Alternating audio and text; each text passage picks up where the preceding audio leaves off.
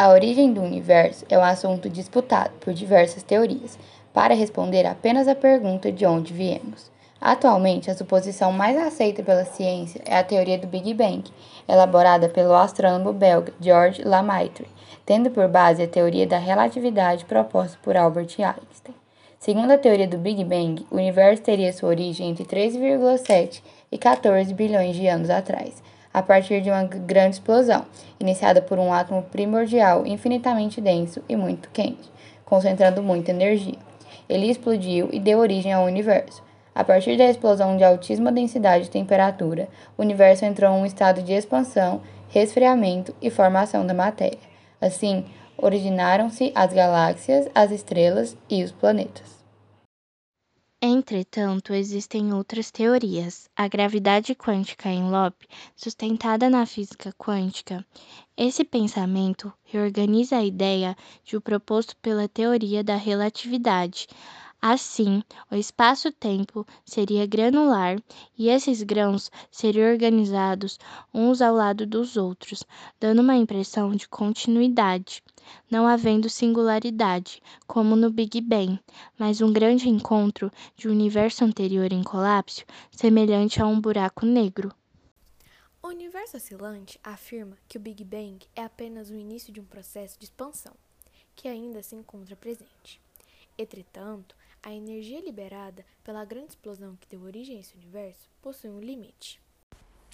A teoria M baseia-se na relatividade geral, na ideia da mecânica quântica e busca diferentes teorias das supercordas e a supergravidade.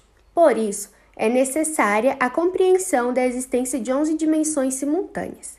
Dessas dimensões, apenas quatro são acessíveis. As outras dimensões estariam enroladas e inacessíveis para o conhecimento humano mas seus efeitos teriam influência sobre o desenvolvimento de outros universos possíveis. Assim, o nosso universo, segundo a teoria M, é a parte de um multiuniverso constituído de inúmeros outros, que se afastam, expandem-se e se chocam e recomeçam. A seleção natural cosmológica para o físico teórico Lynn Smolin existem diversas variáveis que impossibilitariam a organização do universo e do surgimento da vida.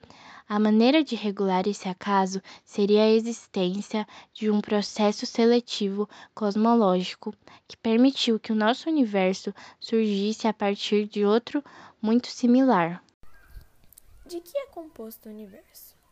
Tudo provém da matéria, e a matéria é constituída de átomos. Sobre o núcleo atômico, sabe-se que é constituído de prótons e nêutrons. Os átomos possuem a propriedade de se agregar com outros átomos e compor diferentes materiais. É simples.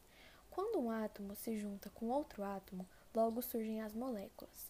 E essas, por sua vez, podem se unir a outras moléculas, dando origem a moléculas cada vez maiores até que se chegue no produto final, a composição da matéria.